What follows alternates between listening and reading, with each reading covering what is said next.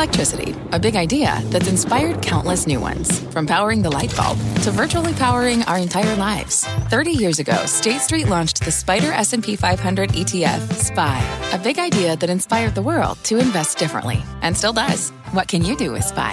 Before investing, consider the fund's investment objectives, risks, charges, and expenses. Visit ssga.com for a prospectus containing this and other information. Read it carefully before investing. SPY is subject to risks similar to those of stocks. All ETFs are subject to risk, including possible loss of principal. Alps Distributors, Inc. Distributor. Hello, everybody, and welcome to the Keynote by CNBC Events. I'm Tyler Mathisen.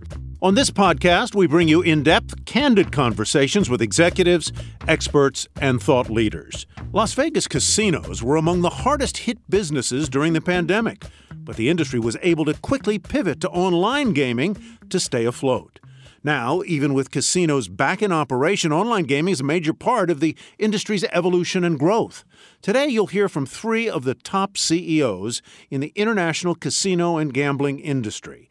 Craig Billings of Wynn Resorts, Robert Goldstein of Sands, and Bill Hornbuckle of MGM Resorts International. They joined my colleague Contessa Brewer at CNBC's Evolve Global Summit on July 13, 2022, for a wide ranging roundtable discussion about the future of online gambling, leading their legacy companies through a pandemic, and the evolution of the gaming industry. Here's their conversation. So, I want to thank you for joining me today. Part of the reason I wanted to invite you, Craig Billings, Bill Hornbuckle, Rob Goldstein, to this conversation is because you're all leading companies that are iconic global casino brands whose imprint of the founders are clearly visible, not just in your properties or just in Las Vegas, but around the world. I guess I'll just begin with can you set the scene for me about where we are? We know that um, people are here and they're enjoying what Las Vegas has to offer, and the demand is persistent in spite of rising inflationary pressures. Bill, what are you seeing? What do you see for the next half of the year, and, and where's the industry going? I do believe there's been a change. I do believe that how people look at experiences, how they think about travel, how they think about whether it was initially COVID money or not, uh, how they think about what they want to do with their free time is is accretive to Las Vegas and to us in a large way, and we're seeing it. Um, is there a recession around the corner? Time to tell. Uh, you wouldn't know it by looking at this place last night or what we've experienced over the last couple of quarters. Uh, and I think about the environment we're in today and employment and getting people to come to work. It's an interesting environment that we're all in. Um, but I'm extremely optimistic about the space, about the experienced economy and what we and where we belong in it. Uh, and so, you know, I, I'm very positive, generally speaking. What are you What are you seeing right now, Craig? We spent much of uh, much of the COVID period really just continuing to invest, invest in our people, invest in our business. And that's borne fruit. And I think we see that uh, every day, both in our customer satisfaction surveys and in our numbers. So it's, uh, it's been great over the course of the past few months. On the founder point uh, that you raised, you know, we obviously, our founder changed very rapidly. Our founder left very rapidly. And for us, it was really, there were kind of three buckets of things that we had to think about. The first was what needed to change very quickly, certain points on governance, the board, et cetera. The second is that which would never change, really that founder's mindset, that sense of ownership all the way down to the line level, uh, accountability in our design and development capabilities, and then that which we could evolve. And that's really a multi year journey. And so much of what we've seen over the course of the past six months is the fruit of that evolution. So you see it in our food and beverage program, you see it in the way we use social media, you see it in our entertainment program. Uh, and so we, we've started to see you know, that bear fruit, and really it's, it's early days in that evolution. What do you think? Well, I'm not in Las Vegas anymore. We sold our properties, as you well know, and these guys know. Um, thrilled to see the rebound of Las Vegas. I've been a citizen here for almost 30 years and very proud of the city. A huge fan of it. Um, we are experiencing a different situation because of we're Asia bound.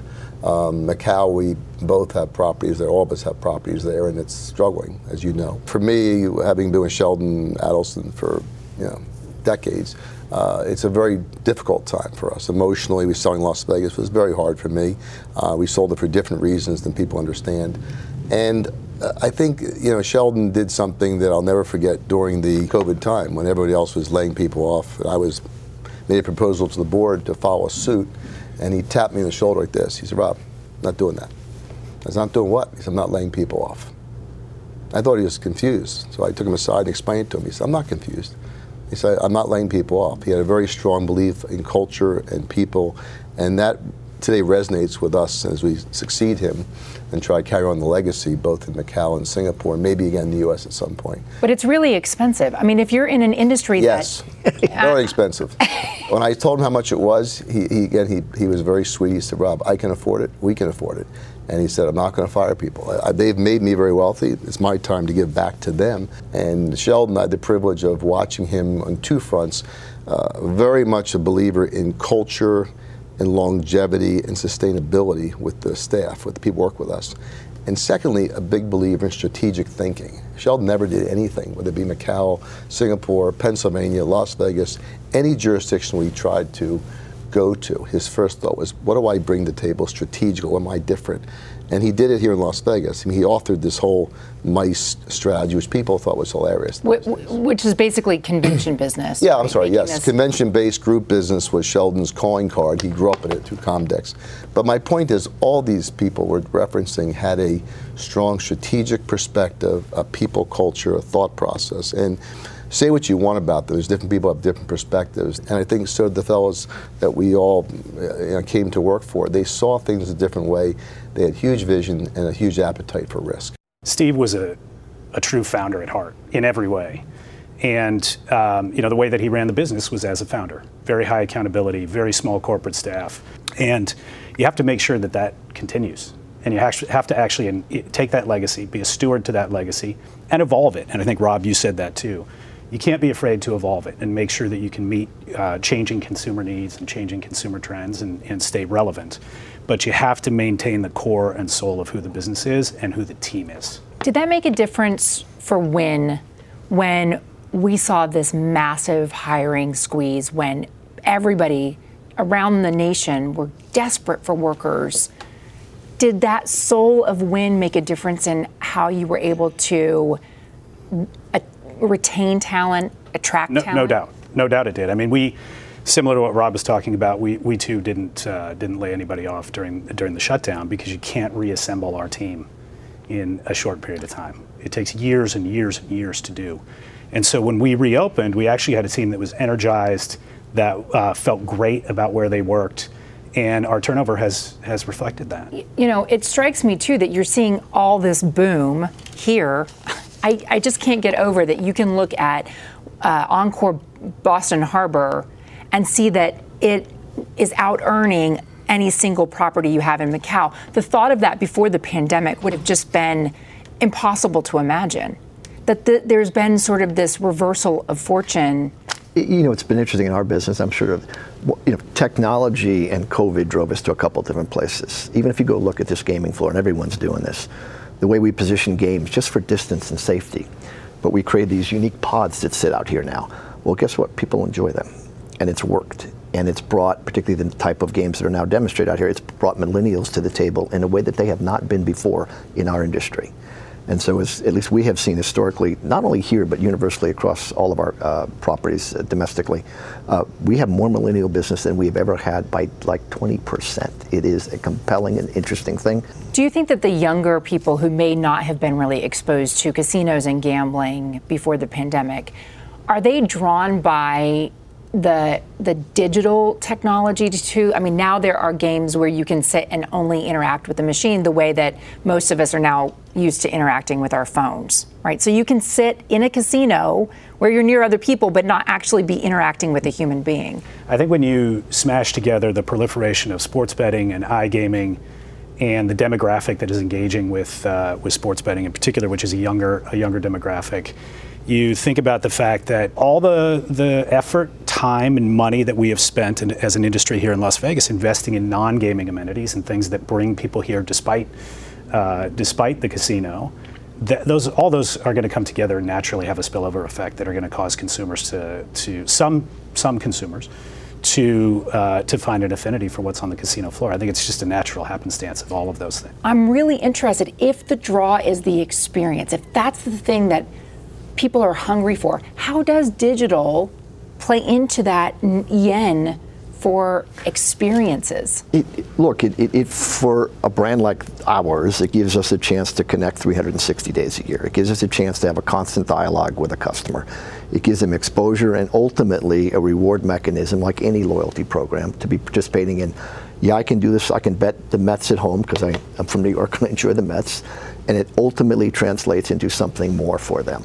Um, it, it's pretty straightforward in that context, and it's and it works. It's big enough scale now. This thing has grown to a point where there is absolute connectivity. the notion of a simple omni-channel relationship with the customer, and what we have all seen is to the extent a customer participates in all three activities, their activity with us is far superior than what it was historically. Look, look sports betting isn't new. I mean, people have been betting on sports online for years and years and years. So now you have the opportunity to bet with a brand that you trust and a brand that oftentimes has other physical assets that you can interact with and be entertained by. And so it is a pretty compelling uh, proposition over over the longer term. You know, the past couple years have been uh, interesting for a whole bunch of reasons in sports betting. I think there was a race to get to market and uh, and to acquire customers at any cost. I think the industry is becoming increasing increasingly more disciplined in terms of how they approach that, which is great, uh, you know, for for us to see. But that omni-channel relationship is important, and it, I really believe it's a winner in the long run. Canva presents stories to keep you up at night. It was an ordinary workday until the Singapore presentation is at 3 a.m. The office was shocked. But that's when we sleep. Maya made it less scary with Canva. I'll just record my presentation so Singapore can watch it anytime. Record and present anytime with Canva presentations at canva.com. Designed for work. This podcast is supported by FedEx. Dear small and medium businesses, no one wants happy customers more than you do. That's why FedEx offers you picture proof of delivery, packageless and paperless returns, as well as weekend home delivery to 98% of the U.S. on Saturday and 50% on Sunday. See the FedEx service guide for delivery information. FedEx Ground service is also faster to more locations than UPS Ground. See what FedEx can do for your business. Absolutely, positively FedEx.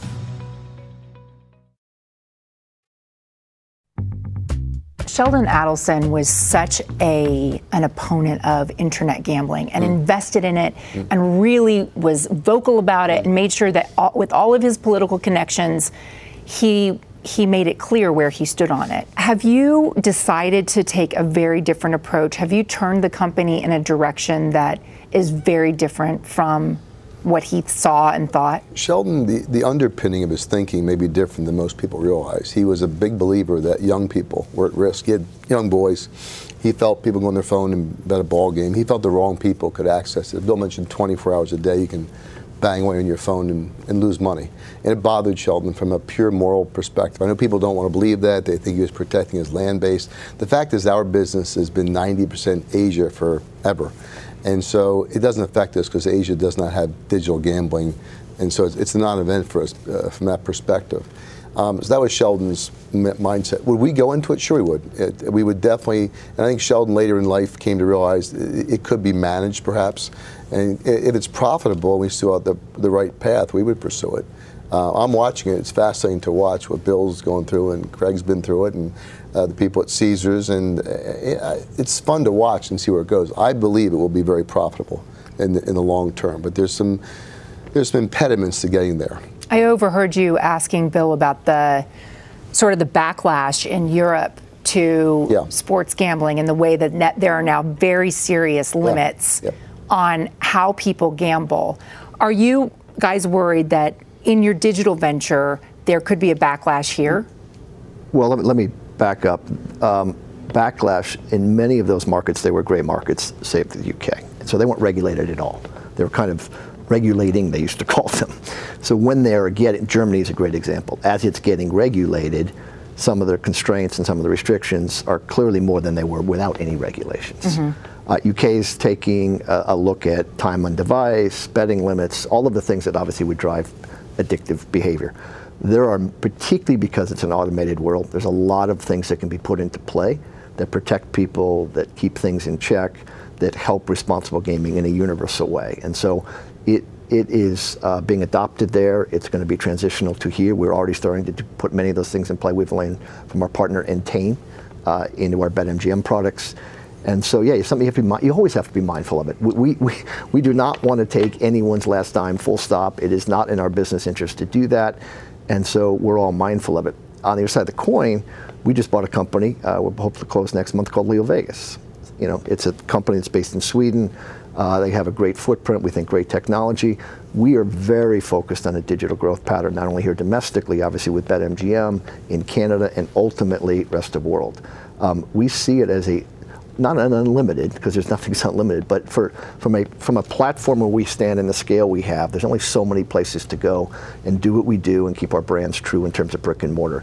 And so for us, it's a big piece of the next horizon. I want to talk a little bit about international too, because you're you're all have international properties and aspirations. I'm especially interested in Wynn going in and co-developing an integrated resort in the Middle East again, you know, it, it groundbreaking in so many ways.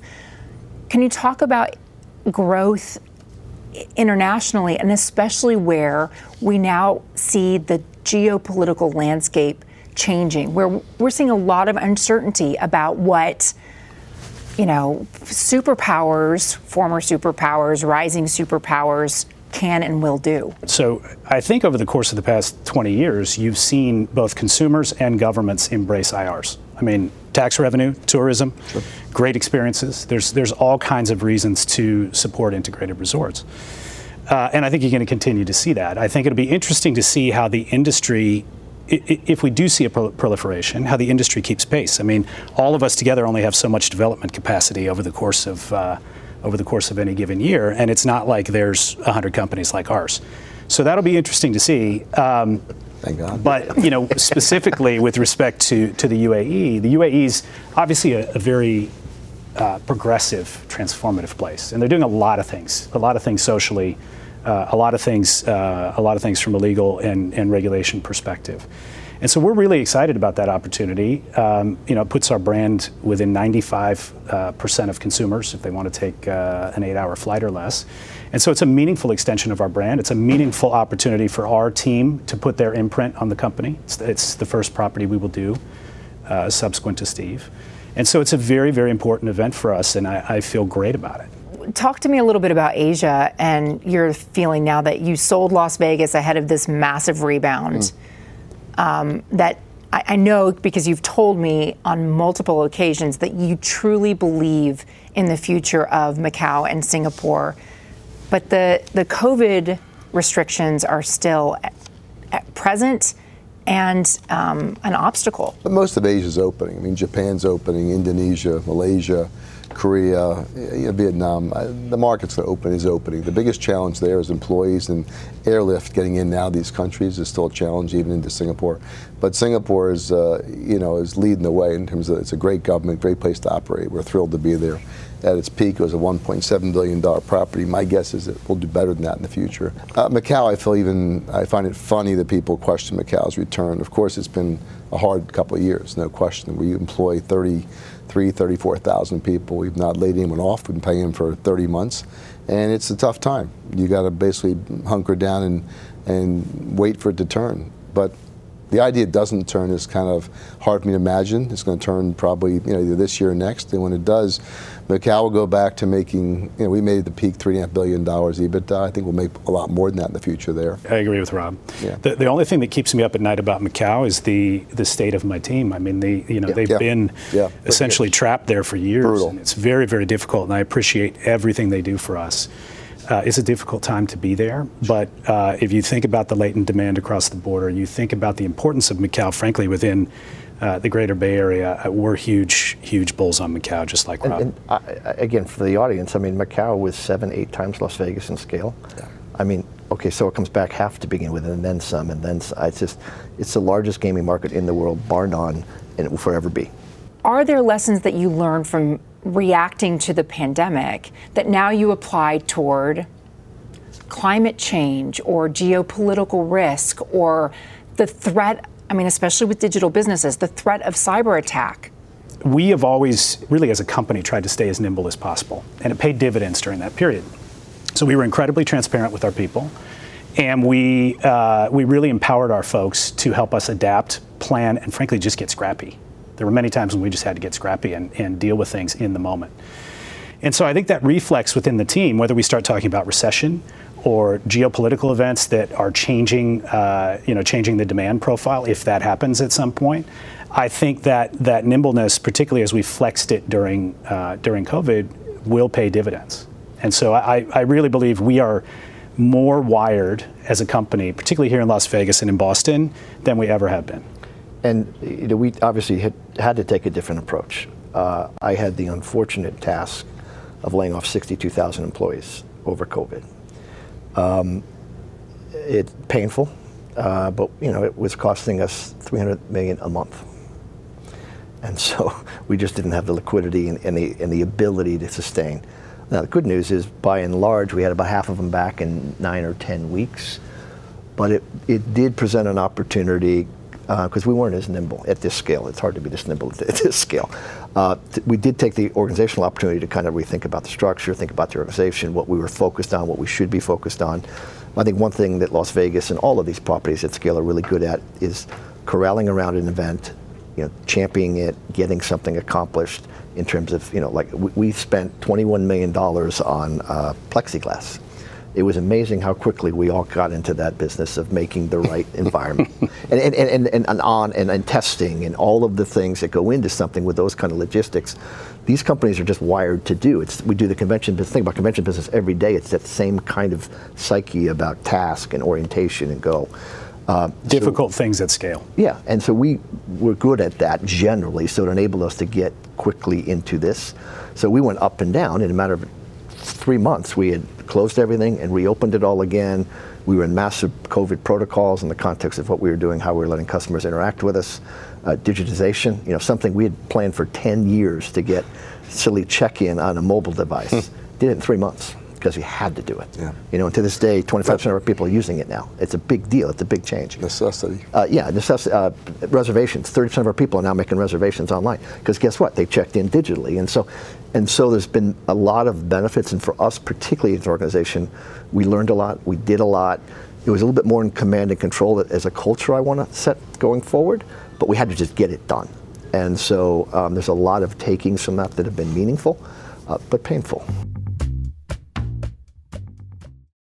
Canva presents unexplained appearances. It was an ordinary workday until. That presentation appeared out of thin air. Also, it's eerily on brand. Wait, did that agenda just write itself? Words appear, making this unexplainable case. Unexplainable? It's Canva's AI tools. I can generate slides and words in seconds. Really? the real mystery is why I'm only learning this now. Canva.com, designed for work.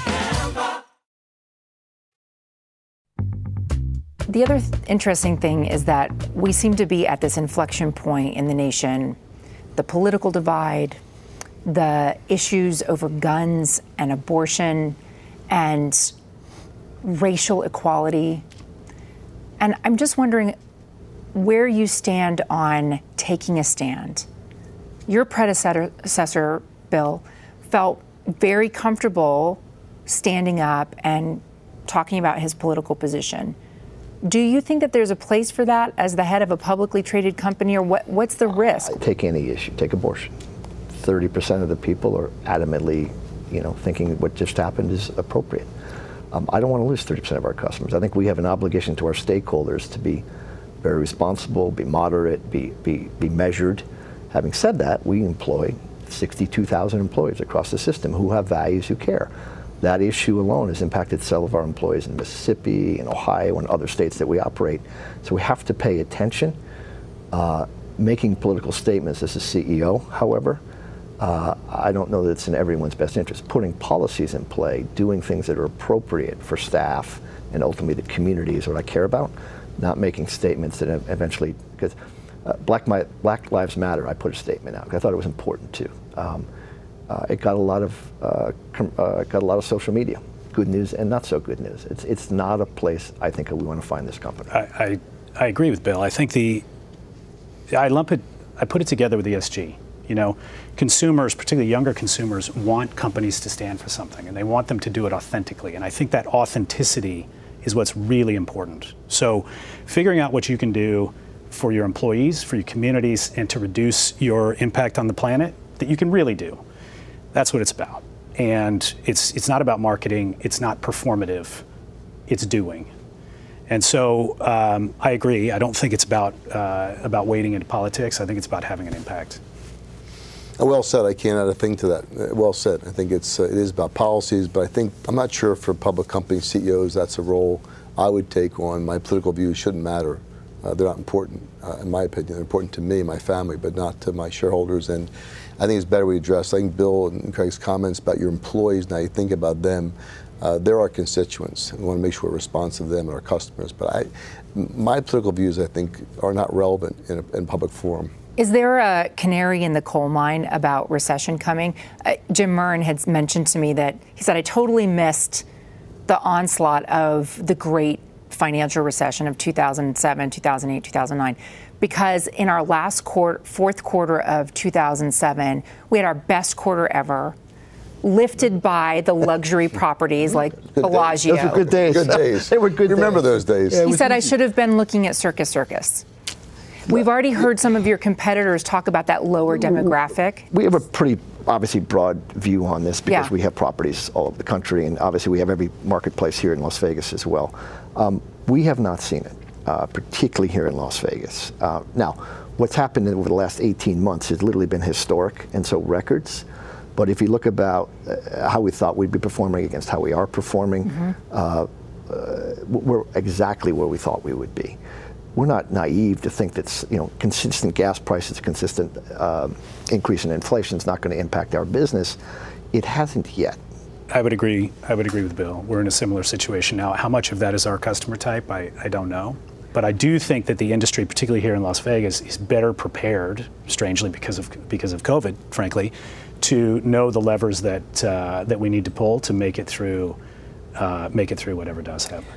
I wonder what keeps you up at night. I'm curious about it generally when you look at your whole company, if there's a thing that you see as a niggling challenge that you haven't quite figured out. I really have two things to do in my job. Take the legacy, we talked about it earlier, take the legacy that I've been handed and make sure that I both maintain it and evolve it and grow the business. And grow the business for us often means development. So when I get up in the middle of the night, it's thinking about thinking about those two things, which aren't uh, you know existential threats to, to our business, rather they're the opportunities for our business. So there is no one particular one particular point that I would I would think about. So you sleep like a baby. Definitely not. Definitely not. But it's not. Uh, it's not an existential threat that, that keeps me up at night. You know, if you'd asked me that question two years ago, um, Be a different answer. completely different. We're just in such a different place as a company. Our bal- you know, it would have been our balance sheet, just how we were capitalized, what we were doing, how we were thinking about going forward. Um, we've just done such an amazing reversal in so many respects. Got fortunate in timing and made some smart moves, I think, ultimately. And we're sitting on four and a half billion in cash. And so we're all operatives. We've been doing this a long time. The day to day is not the concern. It's the things that are outside our control. So, well, I don't have the same pressure they do in Macau. We still have Macau pressure. That's not in our control uh, water at Lake Mead. We're going to do everything we can. That's a longer term, you know, just the general environment, what's going to happen uh, over time.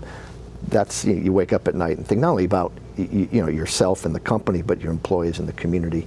Those are, are real issues. Um, continuing social divide of politics and what it's doing to our employees and customers, and uh, not a great place. It's just we're not in a great place in America in that context. I do sleep like a baby. Every two hours. Um, in our company, we, we've gone through the most dramatic uh, couple of years. That, uh, it's hard to even fathom. We lost Sheldon. We lost our business in Macau temporarily. We went through closure in in, uh, in Singapore, and of course we sold Las Vegas. But looking back on it, we're in a great place liquidity-wise. We have got lots of money in the bank. We're very solid. Um, our, the business climate in Singapore is coming back beautifully in the whole city-state. Um, our license renewals recently were are on the right path in Macau, which was a big impediment to the future, and that's been resolved, it looks like to me. And so the one thing we can't do much about is waiting for the COVID resolution in China, which is inevitable. And when that happens, I think our company returns to a very nice place, and hopefully it's sooner than later. But other than that, I don't think about the, the, the, the bigger issues Bill referenced. I mean, it's painful to watch this country. I'm the oldest guy in the room probably here, and I think it's, for me, it's hurtful and painful to watch this country going through such huge divide on so many issues. And, and it's sad, and I'm hoping we can figure a way out. We'll get, we'll get through it, we'll figure it out. But uh, that doesn't keep me up at night because I'm not, I can't solve it, but it sure does make me feel sad. The, the thing about gaming is that um, figuring it out has been sort of the MO yeah. of the industry, of the town, of the leaders. Do you think that there's a takeaway for other industries and other leaders about the adaptability and the flexibility and the innovation of gaming? Yeah, there's, an, there's a definite lesson in terms of the same lessons any manager has to do. We're professional managers. How do you apply uh, into evolving environments that change all the time? It's never easy. How do you manage your employee base? How do you manage your customer base? How do you think and stay nimble and stay and stay focused? Life is full of challenges. The only constant is change, right? Right. And these things change every day. Managing these behemoths these monster buildings is a really a, a, good lesson for any manager, and I think it does translate beyond our industry. No well, and one of the reasons it could and should is, and you know, we're the melting pot of America. We get 40 million visitors. We get everybody that comes here. We know a lot about customer behavior today. And I think we're adept at reacting to that, and I think there's a lot to be learned from that for, for others. They're very complex businesses. They're interesting as hell. I, I, we've been all doing this for a long time because we love it. Yeah, it hasn't killed us yet, but it, it's trying. it will, Bill. Yeah. I can't speak. You know, I can't. No one's getting out alive. Gaming as a whole, obviously, but you know, part of what we do is we we really steadfastly do not over corporatize. We have a very small corporate staff. We push a lot of decisions down to the to to the asset and to the property level, to the individual line level, and that and now. To be fair, we're blessed with a, quite a small geographic portfolio. Okay, we essentially have four assets, so I think that's easier for us to do than some others in the industry. But you talk about evolution and you talk about change you have to cascade that down throughout the entire business. And the more your people understand and own their respective pieces of the business, the easier that is to do. And the more you centralize it, the harder that is to do. So it's it's been in ways heartening and inspiring to go through uh, to go through COVID and to mm. watch what our teams were able to do and what they were able to accomplish. And it really was them. We have a, a mantra I've been on for about 18 months: culture of yes. Given scale things happen and it's easy to wake up one day and have policies in play that why aren't we doing it? Why are we saying no to a customer? Well, because 15 years ago this happened. And you just wake up one day and you just have this monstrosity of a bureaucratic thing. Culture of yes down to the line level in place. Please say yes to a customer. We'll protect you, we'll give you the security you think you need and want around that decision, and ultimately we'll make it right for both the customer and you. Um, big deal in these scale places, because if you don't, it just, it, you know, you, you got uh, 4,000 rooms, you got 8,000 customers, you got 25,000 people in the building every day, bumping into people all the time. And giving and empowering employees to make those decisions is it's essential. No doubt. Essential. No doubt. That was Wynn Resorts CEO Craig Billings, Sands Chairman and CEO Robert Goldstein, and MGM Resorts International CEO Bill Hornbuckle. They spoke to Contessa Brewer at CNBC's Evolve Global Summit on July 13th, 2022. The keynote is produced by the CNBC Events team. If you enjoyed this conversation, please share with your friends. You can visit CNBCEvents.com to learn about upcoming events and how you can attend. I'm Tyler Mathisen. Thanks for listening.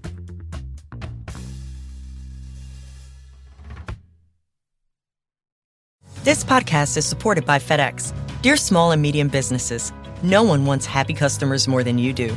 That's why FedEx offers you picture proof of delivery, packageless and paperless returns, as well as weekend home delivery to 98% of the U.S. on Saturday and 50% on Sunday. See the FedEx service guide for delivery information. FedEx Ground service is also faster to more locations than UPS Ground. See what FedEx can do for your business. Absolutely, positively FedEx.